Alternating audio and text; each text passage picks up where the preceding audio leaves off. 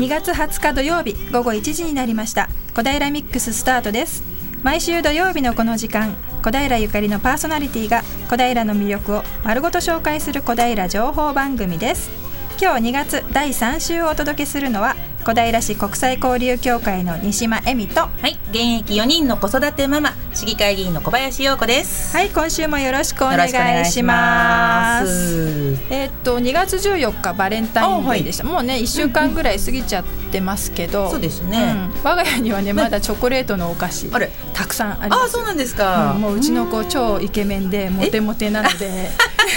っていうわけないね。女の子です。びっくりした、俺とか思っててんてんてんと悩んでしまいましたが、はい、陽子さんちはね超イケメンでモテモテでたくさん本当にあるかもしれないけどねうちの子がもらってきてるのは友チョコですね、そうですね、今すごいですね女の子のお友達同士で交換して、うん陽子さんちもやっぱり友チョコとかそうですね。うちの娘はね中3なので、うん、えー、受験が終わったらって言ってですね。ね 今ね、はい、毎年でもいつも、うん、作ってます。友チョコっていつから始まったんですかね？なんでしょうね。ね私の若い頃はなくって子供が小学生ぐらいになったら、はい、なんかどうやら交換庫する習慣らしいということで、しかも交換庫が大体手作りじゃないですか。そうですね。うん皆さんねチョコ買ってきて溶かして作ったり、はい、焼き菓子作ったり、はい、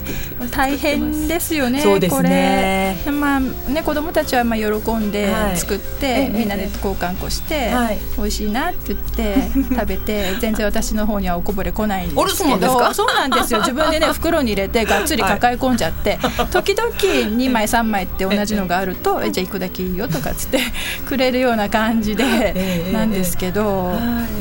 でねちょっとこの間あるお母さんと話をしていて、気になったことがあったんですけど、まあ、その方のお子さんはちょっとアレルギーがある。うん。であのせっかく作ってねくれてあのいただくんだけれどもやっぱり前に食べてちょっとアレルギーの反応が出ちゃったことがあったんです。って。で市販のお菓子の場合は事細かに書いてありますよね、あとあの同じ製造ラインで作ってますとか、そういうことまで書いてあるので、まあ、それを見て安心して食べられますけれども、手作りのものの場合は入ってないとは言っても、あのね、もしかしたら一緒に他のものを作ってたかもしれないし、はいはい、でそういうことが心配でやっぱり手作りのものありがたいんだけれどもちょっと怖いなっておっしゃってるお母さんもいて。であと別のお母さんは、ちょっとね衛生面でちょっと心配だと。確かにねうちの子供の作ってるもの、あの綺麗ですよとは とてもとても言えないかな。意外とねあの、うん、まああのなんか机の上でそのままコネコネしてたりとかね。そうそうそう手ちゃんと洗ってんのかなとかね。あとまあ手作りのものなのに何日も経ってから食べたりとかしてるのでちょっとね怪しいじゃないですか、まあ、うちはもう全然気にしないでバクバク食べちゃってるんですけど、やっぱりちょっとねあの体のちょっと弱いおお腹がねちょっと弱いお子さんだったり割と気にされるご家庭は、まあ、せっかく作ってもらっても うんってなっていうところもあるようなんですよ。うん、よこさんちは気にしてます？うち私も全然気にしないんですけど、うん、うちの一番よ4番目の幼稚園児が初めて女の子からもらったんですよね、うん、幼稚園はやっぱ禁止にしたので、うんうん、わざわざ届けてくれ届けてくれたんですよ、うんうん、で1枚クッキーが入っててチョコレートの「うんうん、あよかったね」って言ったら チョコレートだからよく分かんなかったんですけど、焦げて真っ黒だったんです 一口食べてあの子供が「お母さんこれ大人の味だから食べられない」っていうちょっとビターすぎましたかね。そうなんですなのであのできれば試食してからいただけるとあの 大変ありがたいです。あもちろん可愛いですね。でもねまあ一生懸命作ったんでしょうね。そうですね、うん、まあそんなこんなでね、はい、まあせっかく皆さん一生懸命作ってるんだけどきっとねどこかに無駄になってしまっているものもたくさんあるのかなっていうのを考えると、なんとなくちょっとこういいような悪いような、う、そういうところも考えてしまったりもしました。ね。うん、はい、そんなこの1週間でございました。はい、はい、えー、さて今日のゲストはですね、えー、小平市国際交流協会で日本語教室のボランティアをしてしてくださっている、えー、牧野秀子さんをお迎えしています。いろいろな国の人と関わってきたご経験をお持ちで、えー、ご自身も海外であの暮らしていたことがあるので、いろいろなお話がね飛びどんどん飛び出してきそうで、とても楽しみです。ね、はい。そして、えー、市内のレポートは鈴木町のフェアリーテニスフォーラムからお届けします。レポーターは津田塾大学の西川あかり米山涼子中本さつきさんの3人にお届けしていただきます。えそして、えー、ラジオをお聞きのあなたどうぞメッセージリクエストファックスかメールでお寄せください。ファックス番号です。042-451-2888 042-451-2888メールの方は笑顔842アットマークウエストハイフン東京 .co.jp 笑顔842は笑顔発信中と覚えてください、えー、FM 西東京のホームページのトップ画面からもメールお送りいただけます。えー、ツイッターで投稿していただく場合は「ハッシュタグ #842FM」をつけてください。えそして小平ミックスのフェイスブックにはイベントお得情報などを載せていきますのでこちらもぜひご覧くださいね。それからラジオの音が聞き取りにくいと思われているあなた。FM 西東京はパソコンやスマートフォンでも聞くことができるのをご存知でしょうか？FM 西東京のホームページトップページにアクセスしてください。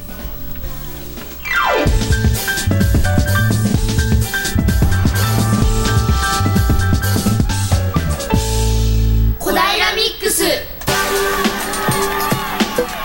はいそれでは早速小平レポートをお届けしたいと思います鈴木町のフェアリーテニスフォーラムに津田塾大学の西川あかりさん淀山井涼子さん中本さつきさんにお届けしてもらいます。よろしくお願いします。はいよろしくお願いします。米さんです。今日もよろしくお願いします、はい、よろしくお願いします。はい。えー、今日は今ご紹介いただいた通りテニスクテニススクールフェアリーテニスフォーラムに来ています、えー、こちらのスクールなんですけれど花小金井から花小金井駅から向かって鈴木町の交差点をあの国道132号線を右折していただくとあのだいたい自転車でですね5分10分ぐらいでローソンをが左手に見えます。でそちらのローソンをあの左にあのローソンの向こう側の、えー、交差えーと曲がり角を左に曲がっていただくとえー、目の前にモデルルームが見えるんですね。そちらのモデルルームの突き当たりの右側が公園で左側が、えー、今回来ているテニススクールフェアリーテニスフォーラムになっています。あの見た感じはですねテニススクールというよりもちょっとペンションコテージを想像するような可愛らしい緑と白のあの平屋作りになっています。あの今日はあいにくの雨なので、ちょっとこう見た感じだと自転車も傘の数もまばらなんですけれど、あの中を見てみると、少しあのこれから練習かなって思うような小学生の子とかがいたりとかします。はい、あの自転車あの歩いているとあんまり寒さは感じないんですけど、自転車に乗るとちょっと冷えがあの感じられるような感じなので、今日はあのバリバリ動いていきたいと思います。というわけで早速に中に入ってみましょう。失礼します。あ、中は暖かいですね。あ、中もすごくあの落ち着いた雰囲気になっています。えっ、ー、と右側にはですね、入って右側にはちょっと休んだり、あのみんなで団らんしたりできるようなスペースがあって、左側受付ですね。で奥を見るとテニスシューズだったりとか、おなんかすごい数のトロフィーが、あさすがテニススクールですね、ちょっと後でじっくり見させていただきたいと思います。はい、というわけで、えー、今回お話をしていただくのは、えー、こちらのテニススクールのヘッドコーチをされています、清流優也様です。よろしくお願いします。よろしくお願いします。はい、こちらのテニススクールは、えー、大体何年前から、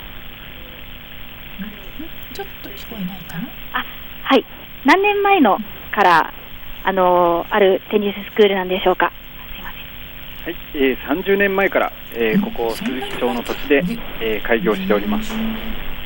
年前から、あ結構なじゃあ長い、えー、年月がここであのテニスをされているんですね。え大体今は何名ぐらいの方がこちらのテニススクールに通われているんですか？え今約840名のお客様が通われていらっしゃいます。すごい。840名。それそれだけの方が1週間の間にこのテニスコートを走っていらっしゃるということですね。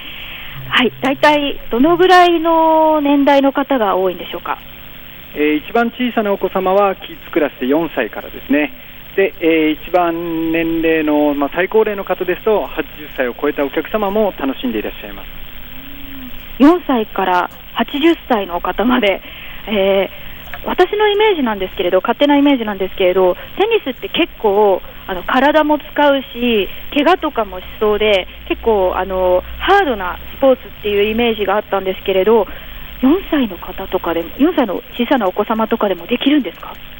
はい、えーと、昔はウッドのラケットを使っていたので結構できることというのが限られてはいたんですけれども、えー、現代はあのラケットもボールもどんどん進化をしておりまして、えー、お子様に関しては柔らかいあのバウンドのちょっと低いボールを使ったりすることで結構お気軽に、えー、頼んでいただける、えそういう環境が整ってきています。で、え80過ぎのお客様も、え競技志向ではなくて、え健康のための、えエンジョイテニスというか、えファンの要素を強くあの持ったそういったレッスンをすることで、えー、ちょっと高齢の方にも楽しんでいただけるような、えー、そういうテニスというのができるようになってきています。あウッドっていうのは木製っていうことですか？そうですね。昔はあのテニスラケットは木だったので木がアルミになって、まあ、現代のあのグラファイトとかのそういった素材に変わってきています進化し続けているっていうことですね。そうですね。重さもだいぶ変わってきてますので昔のウッドの頃に比べるともう重さが半分ぐらいのラケットっていうのも増えてきていますね。そうですか。今目の前にあのあのちょうどあのテニススクール入ってあの正面はガラス張りになっていてテニスコートが見えるようになっています。で今ちょっと屋外のテニスコートはやっぱり雨なので誰も使っていないんですけれどあのなあの向こう側に屋内のテニスコートがありますけれど、あちらは何人かの方が練習されていますね。そうですね今、初中級のクラスと中級のクラスのお客様が、えー、テニスをちょうど楽しまれているところですね。えー、各クラス合わせて、えー、現在は20名弱のお客様が、えー、いらっしゃる、えー、形になりますね初中級だけじゃなくて、じゃあ、あのハイレベルなテニスをやってらっしゃる方とかもいらっしゃるんですか？そうですね、えー、うちのスクールの場合はですねスクール制のお客様のチームっていうのもございまして、えー、多摩社会人、えー、リーグの方ですね。そちらに参加されている、えー、選手をちょっと、えー、選手の方も在籍しているスクールという形になっています。あのー、こう今目の前にあのポスターが貼ってありますね、第7フェアリー小学校グリーンボール大会と書かれているんですけれど、あの大会なども結構されているんですか？そうですね、えーと、うちのスクールのお客様向けの大会っていうのを、えー、細かく開催しています、えー、なかなか外部の試合に参加されるっていうのはハードルが高いのでまずはスクールの、えー、主催するトーナメントに参加していただいて、えそれをステップアップに、え外部の試合に参加していただくような、えそういうあの、えステップアップを踏んでいただければという思いで、え細かく大会の方は行っています今週末とかは何か試合とかはあるんですか、えー、今週末はないんですけども、この間ですね、えー、祝日、木曜日ありましたけども、あの日に、えー、またうちを会場にしたジュニアの大会というのが行われたばかりですね。はい、あの清流優也さん、えっと、今、こちらプロフィールが手元にあるんですけれど、テニスのコーチの方なのに、サーフィンとスノーボードがお好きというあの特技と書かれているんですけれど、あのいろんなスポーツをされているんですか？そうですね、スポーツ全般は好きですね。でまあ、サーフィンとスノーボードに関しては、えー、テニスコートは違って、あのー、少しフィールドが、えー、アウトドアになりますので、まあ、向こうはあの自分の好きなように、えラインを取って滑ったりすることができるので、まあ、向こうは勝ち負けのないスポーツなんですね。えテニスはどうしても少し勝ち負けのあるスポーツなので、また違った、あの側面を持ったスポーツを楽しんでいるということですね確かにそうですよね、サーフィンもスノーボードも1人で楽しめるスポーツというイメージがあるんですけれど、やっぱりテニスはどうしてもこう勝った負けただったりとか、あとペアだったりとか、いろいろあの人との関わりがあると思うんですけれど、そういう部分から見ても、テニスはどういう楽しみがあると思いますか？まずあのテニスは他のスポーツに比べると始めるときにまず人数が少なくても始められるスポーツですね。えー、1対1の、えー、2人いればまず始められますしあとはですね、えー、別にテニスコートがなくても、えある程度ラケットとボールがあれば、えそこで楽しんでいただけるスポーツになりますので気軽に始めていただけるスポーツだとは思いますそうですねあの確かに人数が2人いれば大丈夫ということで、え今日あの今、私の右手に黄色いジャ黄色い FM 西東京のジャケットを着ている人がちょうど2人いるんですけれど、これだけ人数いれば、テニスはできるんですよね。そうですね、十分楽しんでいただけると思います。十分楽しんでいただけるというお言葉を、はい、いただいたので、ということは、後半は、ひょっとしてこの2人がテニスをしちゃったりしてということで、これでしなかったら大貧縮なので、よろしくお願いします。はい、というわけで前半は以上です。ありがとうございました。はい、じゃあ後半の実実技？なんでしょうね。期待したい、ね、なんかやったことないらしいのでね。超初心者ですですね。はい、はい、それでは後半もまたレポートの続きよろしくお願いします。それではここで一曲お聴きいただきます。広瀬香美でロマンスの神様。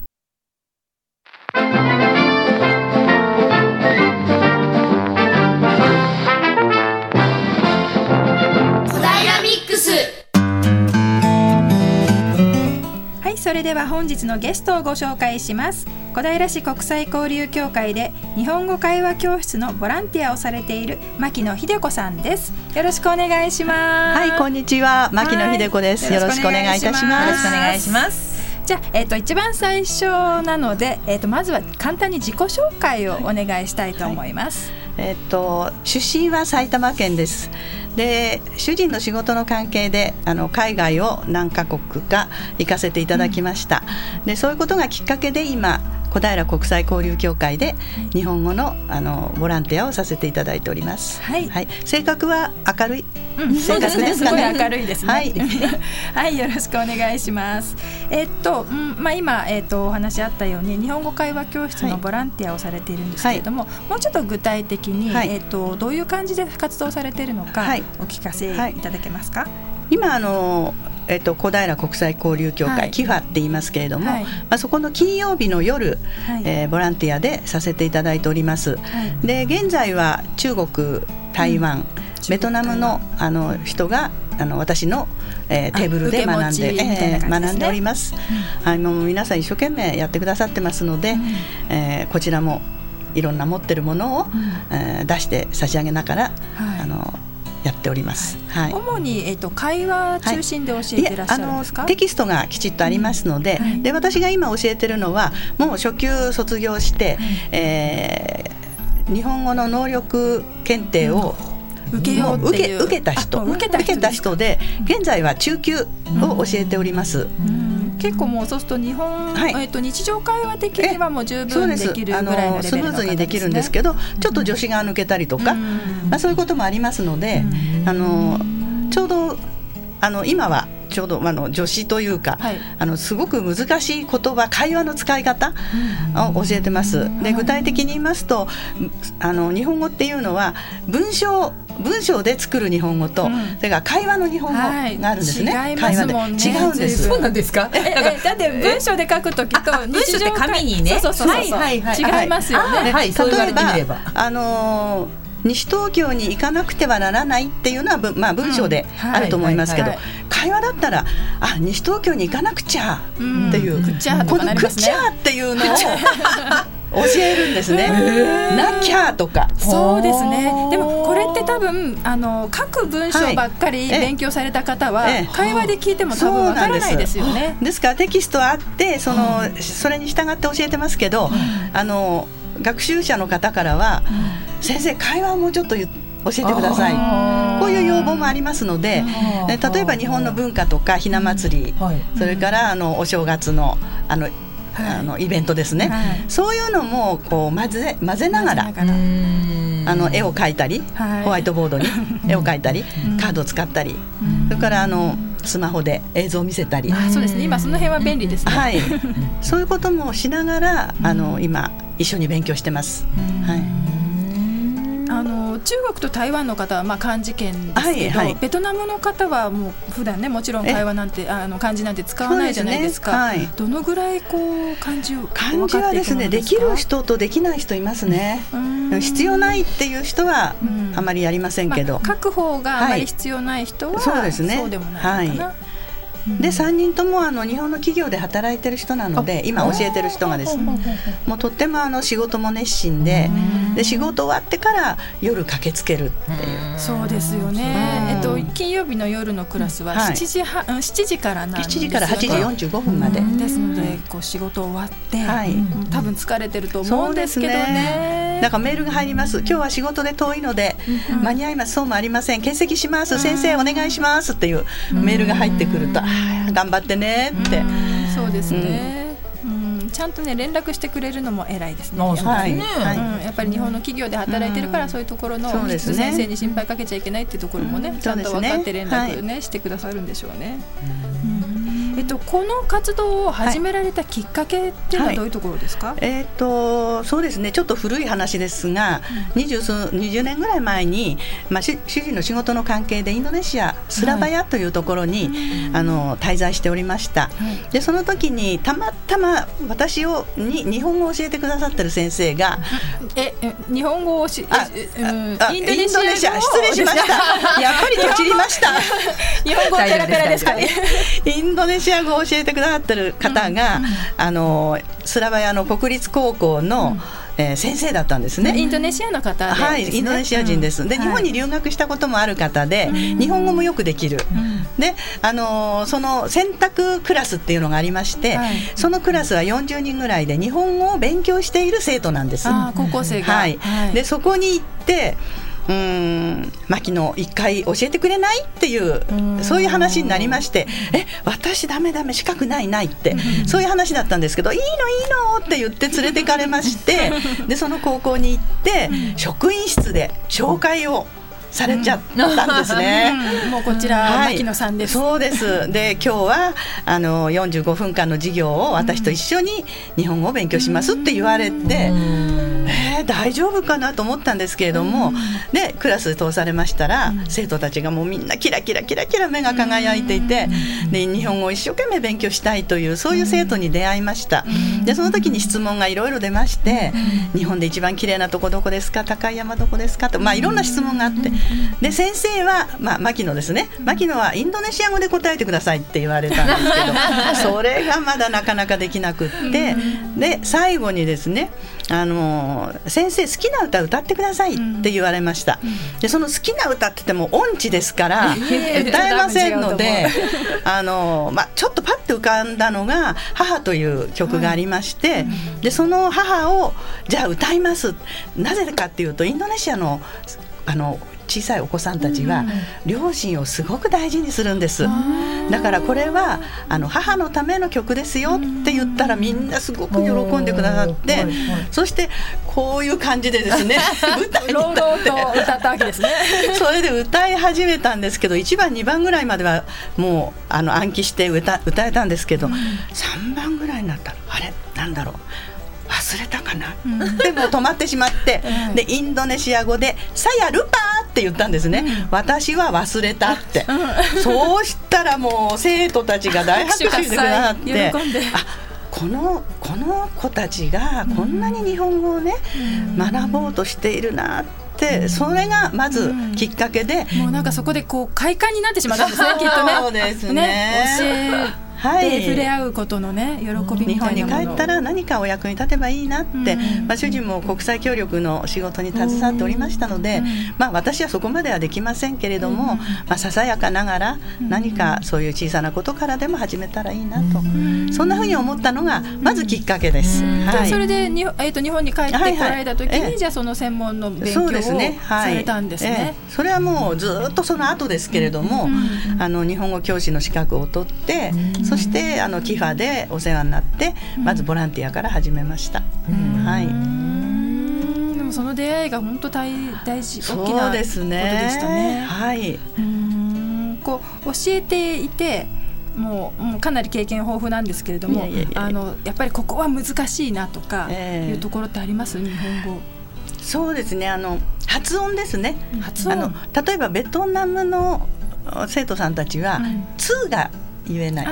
そうなんだ。はい。はい。はい。だからそういうアクセント、その国その国でこの発音の仕方がちょっと違うので、やっぱりあのつっていうの日本ではつって言うんですけど、ちゅうなっちゃうんですね。まあそういうところでもあんまり無理に直さなくても、あのいいかなって。はいはい。それからさっき言いました文章言葉と。その書き言葉とね。書き言葉と。話し言葉とね。うところですか逆にこう教えながら、はい、あこの日本語って面白いなとかあなんか新しい発見とか面白さとかそういうところってあります？ね、えー、例えば日本語の言葉で意味は違っても同じ、うん。あの語彙がありますよね。橋とか橋橋橋橋、そういういくつかの言葉があってそれを説明するのに、やっぱりあのレアリアって言って生教材を使ったり、うん生兄弟の実物とか実物です。箸を持ってって。はいはい、うん、それから今はもうあのパソコンとかスマホで画像とか見られますから、うん、これはこうだこれこれこれは意味だよって言って教えてあげたりとか、まあ、日本語って本当に難しいなと思いますね。はい、日本語をねこうやって自然に喋ってる私たちはすごいんですよ。もう生まれながらですからね。はい、ですね。ちなみにあの外国の方から日本についての質問があると思うんですけど、はい、それは大体日本の行事が多いですね。伝統行事伝統行事とか、それからあのあとはえっ、ー、とこういうところに行きたいんですけど、どういうふうに行ったらいいですかとか旅行とか、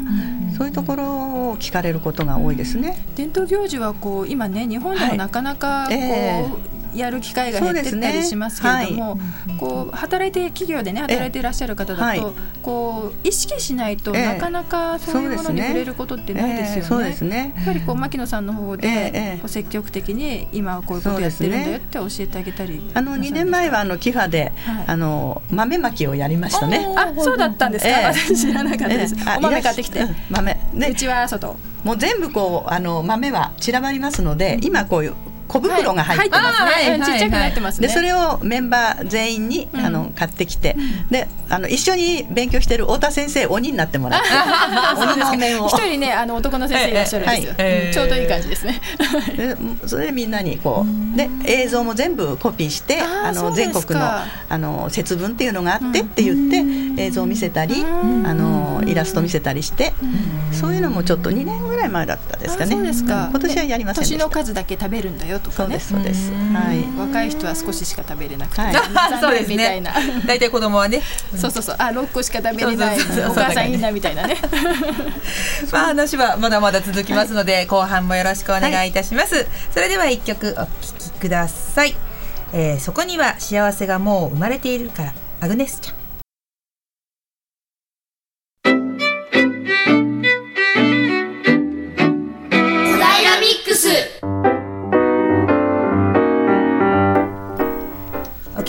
ているのは FM 西東京小平ミックスです。今日は小平市国際交流協会の日本語指導ボランティア牧野秀子さんにお越しいただいております。後半もよろしくお願いいたします、はい、こちらこそよろしくお願いします。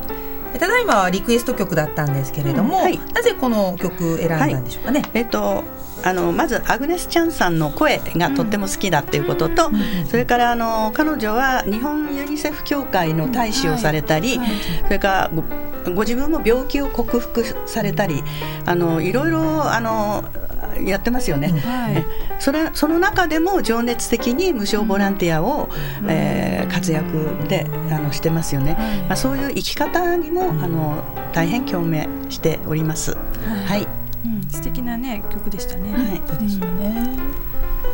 ははいじゃあ後半もまたいろいろとお聞きしていきたいですね。えっ、ー、と牧野さんいろあの、はい、インドネシアに先ほどお住まいになってたってい。うことでしたけれども、はい、他にもいろいろな国に行かれてるようですけれども、そうですね。あの住んだのはそんなにないんです、はい、インドネシアが一番あの、はい、滞在っていうのはインドネシアだけなんですけど、まあ、その後仕事の関係で、うん、えー、アフリカのケニアに行ったり、うん、それからあとフィジーバヌアツ、バヌアツ、えー、うんあとはまあちょっとインドネシアから、えー、シンガポール行ったり、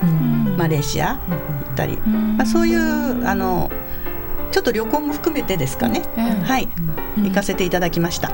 一番こう印象に残っているところってどこありますか、はい、そうですね。あの、まあ、大好きなのはインドネシアなんですけれども あの印象に残ってるのはあのアフリカのルワンダっていう国に行って、行った時ですね。でこれはあのルワンダという国はアフリカの中でも小さな国なんですけれども、えー、22年ぐらい前に、あの大虐殺が起こった、あのえー、部族同士の争いで、えー、約3か月間で100万人が虐殺されたという。え映画にもあのなっておりますし本も出版されておりますけれども、えー、たまたまあの仕事の関係でケニアに行った時に、はい、その隣がルワンダだったので、あのぜひそこのあの資料館が充実してるっていうのをお話聞いてましたので、あそこを見てみたいと。うん、何か役に立つことがあるかもしれないという思いで、あの行ってまいりました。それはえっと虐殺ことがあった何年か後ぐらいのずっと何年もうまだ今から7年六七年ぐらい前ですね。それから十何年か経ってから、ですから町自体はもうとっても綺麗にあの整備されておりまして、であのルワンダっていうのはあの丘がたくさんあるんです。千ぐらいあるっていう。その丘のてっぺんからずっと裾野まで家がずっと建ってるっていう。でそれでその中であの虐殺の時にホテルを経営してたポールさんという方が、その自分のホテルに1,000名1,000人かこかくまって虐殺されないように、ま、あの守ったんですね、そのホテルの名前がミル・コリンズっていうホテルの名前なんです映画のホテル。はいホテルホテルルワンダという名前にあの映画にも出てくるホテルです、そこにも行ってきましたけど本当にあこんなところに1,000人もかくまったのかと思うような。大きなホテルじゃなかそうですね。でもプールもあるし、まあ、そういうところにあのお水もプールのお水を使ったりとか、そういうふうにしながらあの人々を守ったという。で資料館も大変ちょっと見るのに勇気がいったんですけれども、あの体の一部とかもう全部展示してあって、二度とこういうことを繰り返さないようにという戒めみたいにあのなっておりました。あの外国人もたくさんそこにあの訪れておりましたし、まあ、それがちょっと印象的でしたね。はいまあ、今は、はい、えっと、平和な国になってるんですね。はい、じゃあルワンダの方もそのことを教訓にされてそうですね。あの国連もその時は手が出せないぐらいのあの大虐殺の時は。まあ、でもよく勇気を出してご覧になりましたね。ね。あの本当に、うんこれからの自分の人生にも役に立つかなと思って、ああこういうことを繰り返してはいけないなっていう思いをさせていただいたかなと思います。でもね牧野さんがそういうふうね、はい、実際に体験されたことを、えー、あの私たちにこうやって教えてくれるっていうのはすごくいいことだと思うんですよ。だってやっぱり行けないですからルワンダまでは。そうですよね、なかなか行けないので、はい、実際に目で見られた牧野さんからお話を伺うとね今日は本当にちょっと貴重な、そうですね、はい、本当に私も全然勉強不足でいろいろなことを知らないことがたくさんあるので、ちょっと映画もねちょっと興味持ちましたね、え。ー、もうちょっと本当に悲惨な映画ですから、映画の題名はえっと、ね、ルワンダの涙っていうのと、はい、ホテルルワンダっていう、あの二つがああの手元に DVD として持ってます、多分レンタルも、ね、きっと出てると思いますので、ね、はい、まあ若い世代にもきっとね見てもらうといいかもしれないですね。はいあのかあのアフリカの方をこう日本語教室で指導されたことっていうのはあるんですか？ないんです。たまたまないんですね。はい、今とてもねアジアの方が多いですもんね。ねえ。ーうん。あの向こうの方はフランス語とか英語でもう間に合ってしまう。日本語を使わなくても大丈夫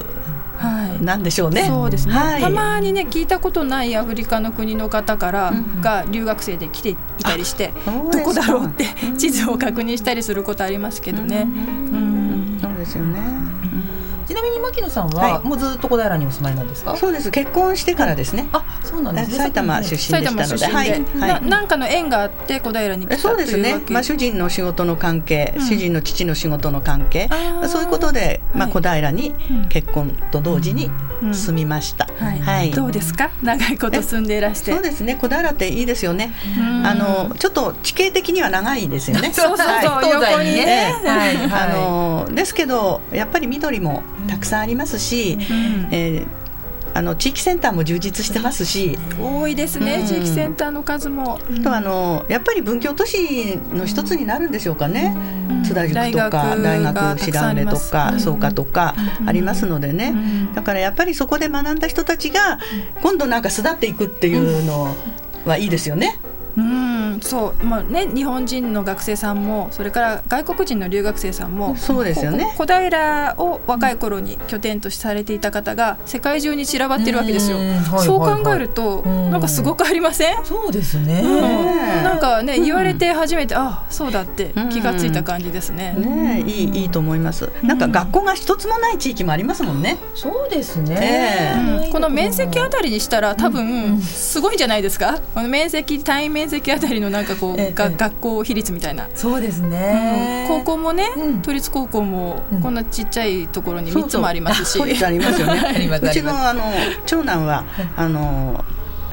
あれですよ国分寺高校あそうなん卒業しました、で今あの絵描きの卵やってますけどすごいですねむさび卒業してそうなんですか、じゃあもう本当に地元で、えーそうですね。どういう系の、えー、と絵を描かれるんですか？本来は日本語なん日本画日本なんですけども、まあ、ちょっと今の日本画ってよくわからない絵ですね。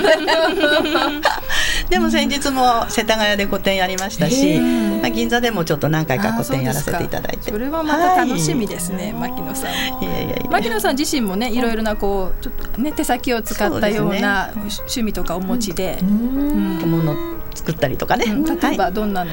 そうですね。あの例えばなあのうんフェルトでちょっと小小銭入れ。を作ったりとか、そういうこともできますし、あとはあの、えーと、いらなくなったあの紙をに千代紙を貼って、そしてあのちょっとあのくずを入れるような、あのビニール袋を入れてそれを引き出しながら、ちょっと、ビニール袋入れみたいな感じですかね。はいはいそうですね。ちょっとラジオではねよく、そうですね。お見せできないけどね。現物はねならないと以前にね、あの国際交流協会の方でちょっとしたこうサロンがあるんですけど、風呂敷をね使い方を教えていただいたことあるんですよ。風呂敷もこう布一枚でいろいろできますから。そうですね。あのそうなんです。あの風呂敷って皆さんご存知ないと思うんですけど日本風呂敷協会っていうのがありまして 協会が、はい、京京都にあります。はい、でそこであの、そこのあの東京に出てきて、はい、えーと、講習を受けたりできる場所があるんですね。はい、そこで講習を受けて試験を受けてあのその日本風呂敷協会の認定の風呂敷指導員っていう公式の認定証をいただいてます。すごいですね。いやいや日本風呂敷協会公式インストラクターみたいな感じですかね。そうですね。あのやっぱりあの便利ですよね、日本人は昔は風呂敷よく使いましたけど、今はあまり袋で間に合ってますから、袋でね、は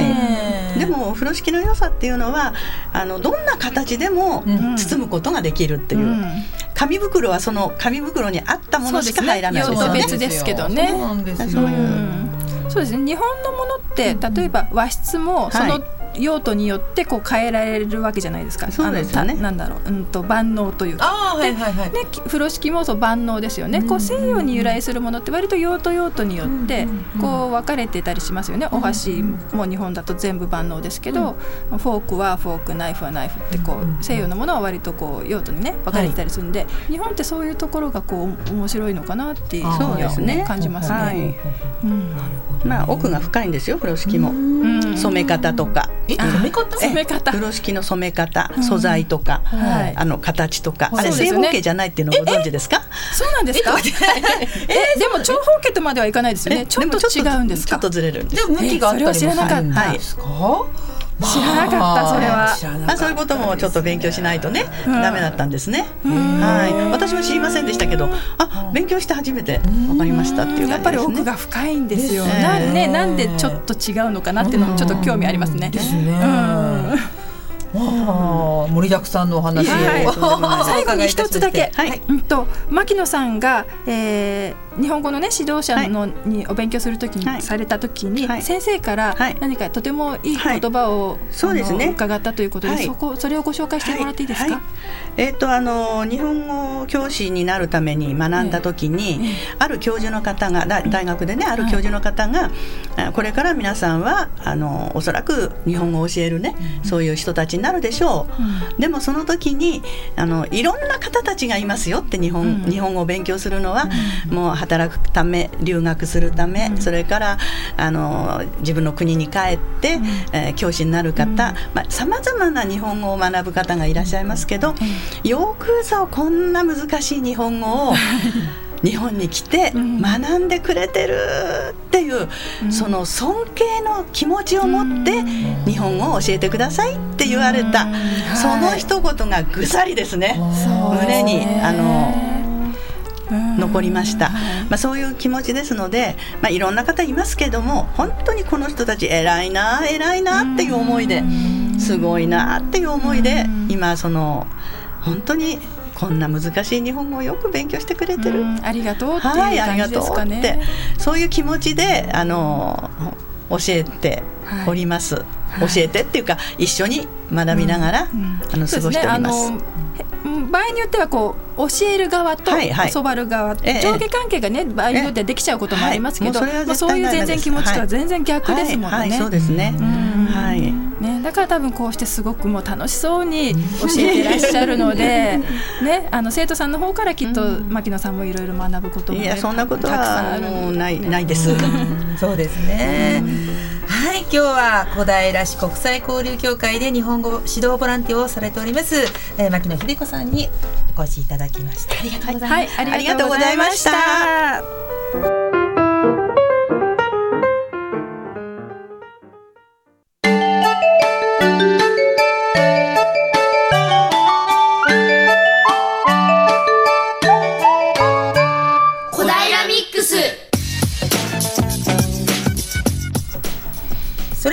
小平レポート後半行ってみましょう。先ほどに引き続きフェアリーテニスフォーラムからのレポートです。お願いします。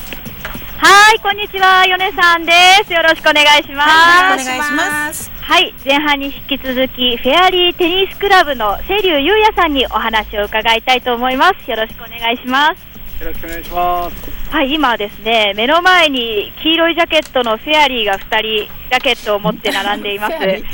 あの、はい、あの、あれなんですよね、さっき今、練習していたんですけれど、うん、私、からくからかう気満々だったんですよ、2人は全然でだめじゃんみたいな感じで、うん、放送する気満々だったんですけど、驚くべき驚くべきことに、ちゃんとラケットに当たってるんですよね、ボールが。いや、ちゃんと当たってるなと思って、ね、これはやっぱりコーチがいいんですね。そうです、ね、そういうことみたいです。あのフェアリーテニスクラブのコーチの皆さんが非常にいい腕を持っていらっしゃるから大丈夫なんだなと思いました。ということで、早速2人に話を聞いてみましょう。どうですか？初めてラケットを持ったさっちゃん。いや、思ったよりラケットが重くて、あとボールも、との感覚がいまいちまだつかめてないので、これからまた頑張ります。はい、というわけで、あのバドミントン歴のある、えー、西川さんはどうでしょう？え バドミントン歴って全然テニスとあんまりバドミントンって違うから役に立たないのかなと思ったんですけど結構加減の具合とかが結構バドミントンと似てるところがあってなんかそういうところは少し楽にはできたんですけどまあ外してましたね、まああの反省半分言い訳半分といったところの2人の感想を聞いたところで、えー、早速あのこの短時間で練習した腕前を見せていただきましょう。ということでじゃあ瀬立さんよろしくお願いします。はい、えー、ヒッティングはうちの小泉がやりますので小泉コーチ頑張ってください。頑張りますとおっしゃっています。さあ2人はちゃんとボールを打つことができるのか？よ。5回ラリーですね。5回ラリー？5回ラリーが始まるそうです。お、始まった。まずはあかりんさん、あれダメ。あれ5回じゃなくて0回でした。どうですか？このあかりんさんの打ち方を見ていて。でも、ラケットを使う競技を質だけあって、そのボールとの距離感っていうのは取れてますよね。ちゃんと距離感が取れるようになると、やっぱテニスって楽しくなるんですかね？そうですね、ボールのバウンドの感覚と、あとはラケットを使うその距離感の感覚が分かってくると、テニスは結構楽しめるようになってきますよ。はい今、5回続きましたか？続きました。続きましたか、あばっちり続いた、すごいあ、ちゃんと私たちが話してる間に続いたそうです。というわけで、次はさっちゃん、5回ですね。今は西川さんがやったんですね。い、あれ？あれ？あれ ?1 回だ。もう一度。1、あれ？なんか今度またこの真ん中のネットに当たっちゃいましたね。そうですね。ネットに当たってはいるんですけども、スイングは力強いですね。褒め上手。そうね。褒めて伸ばす力強いと。さすが教え慣れていらっしゃるだけあって、褒めるのが上手。はい。ということで、そうですね、さっちゃんは結構空振りもしているんですけれど、とにかく力が強いみたいで、あのパンパンパンパンコートの外にボールが出ていますね。それ言っちゃダメそうですね。あのスイングスピードがある分ラケットを振れますので、まあ振る振れる方が振らなくなるのは結構簡単なんです。よ。なんであのテニスのボールを打つ爽快感っていうのは味わっていただけてると思いますね。当たればすごいみたいな そんな感じ。もう当たればそうですね。当たればすごいみたいな風潮に なってきてるんですけれど、はい、見事2人とも5回続けられましたか？あれ？空振りを合計では5回です。え？それはい、わかりました。5 回打ったってこと？あの、さっちゃんはですね、空振りも結構してたんですけれど、力強い、あの、打ち方で、なんとか5回打つことはできました。はい。あかりんさんの方はどうでしたか？えっと、1回外したけど、まあ、おおよそ5回で。およそ5回。あ、およそ5回。はい、はい、はい、わかりました。はい。はい。ということで、えー、今回は2人とも、あの、大人用のボールを使ったんですね。はい、そうです。まあ、練習で大人用のボールを使って、ある程度いけそうだったんで、今回は大人用のボールで、えー、やってもらいました。ああ、結構、あの、2人なんだかんだ言って、ちゃんとやってたんですね。そうですね。あのー、その前の練習から ラケットの握り方からやったので、まああのー、少しのラリーでしたけれども、そのラリーが続く面白さっていうのがテニスの醍醐味なので、えー、そこは少し味わっていただけたかなとは思います。ラリーの楽しえっ、ー、とラリーの楽しさ味わいましたか、さっちゃん。はい、私、ラリー打つのはすごいパーンって当たって楽しいんですけど、加減が効かなくて、気持ちいいけど、相手に迷惑をかけてラリーができないという状況になってしまいました。はい、なんか、尻すぼみな回答でしたけれど、まあ、とりあえず、2人ともすごい表情がパーッと晴れて楽しそうだったので、よかったということでいいでしょうかね。はい、よかったと思います。はい、優しいご回答ありがとうございました。はい、ということで、今回は、フェアリーテニスクラブの声優ゆうやさんにお話をいただきました。また、撮影とか、あの、練習のお手伝いをしてくださったコーチの方々、ありがとうございます。ヨネさん。はい。はい。さん、今、あの、キャンペーンか何かやってるんじゃないですかね、フェアリーさん。あ、キャンペーンですか？うん、えっと、コーチに聞いてみてもらえますか、うん、今何かキャンペーンとかやっていますか？テニスクラブで。はい、えー、3月3日の新しい期がスタートするんですが、えー、それに伴ってですね、えー、ジュニアの、えー、キャンペーン、えー、あとはキッズのキャンペーン、お得なキャンペーンを行っています。えー、ホームページにあの詳しい特典の方も、えー、記載してございますので、えー、一度トース君のホームページを、えー、見ていただけたらと思いますので、えー、皆さんよろしくお願いいたします。はい、というわけで後半もフェアリーテニスクラブで楽しみました。以上です。ありがとうございました。はい、ありがとうございました。なんかテニスやりたくなってきちゃった。ねやりたくなりましたね。打った時のね、爽快感。ね、またそして続いた時の気持ちよさっていうのはね、本当に、はい、相手がね上手くないとね、そうなんですよね。ね はい、それではフェアリーテニスフォーラムフォーすみません、かんだかんだ、から伝えてもらいました。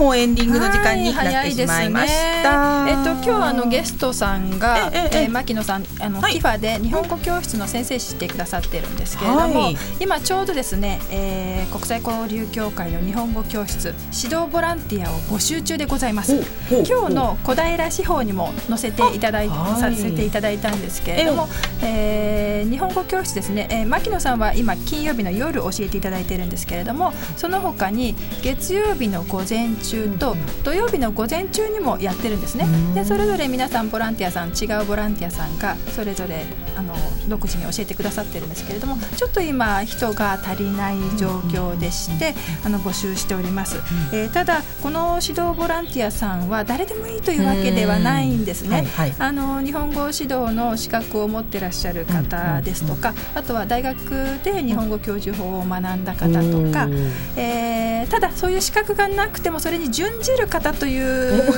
微妙な条件でね、あの OK する場合もありますので、はい、もし何かそういう勉強されていた方、ああとは経験のある方がいましたら、まずは国際交流協会の方にちょっとお問い合わせをいただきたいなと思います。で実際に教室の様子見ていただいてそれでまあやっていけるかどうか判断していただいてということになりますけれどもあの、ね、今日のお話でも分かったと思いますけれどもとてもやりがいのあるあのボランティアだと思います。ただもちろんその分責任もねあのあるんですけれどもいい加減にこう来たり来なかったり今日はやるよとかそういうんじゃちょっと困っちゃうのできちっと来ていただける方ではなくちゃいけないんですけれどもあの本当に、えー、教えがいもあるでしょうしそれからあの外国人の方とのその交流を通じてあのご自身もいろんなことをねあの多分体験さしていただけるボランティアだと思いますので興味のある方ぜひぜひ。ぜひお電話メールお待ちしております。そうですね、ちょっとあの資格っていうところでハードルは少し高いですけれども、ね。うん、ね興味のある方は、えー、ぜひキファのホームページですかね。そうですね、うん、ホームページ見ていただいてもいいですし、はい、あとはえっ、ー、とメールとか電話とかいつでも受け付けております。はい、詳しくはまた小平市の今日の司法をね、ねはい、見ていただければと思います。えー、それでは来週のこの時間を担当するのは熊崎直隆さんと直美さんでございます。え本日お送りいたしましたメインパーソナリティは西間恵美アシスタントパーソナリティ小林陽子。すいません神々でした。今日は。珍しいですね。反省してます。レポーターは西川あかり米山涼子中本さつき。以上のメンバーでお送りをいたしました。それでは来週もお聞き逃しなく、はい、さようなら。バイバイ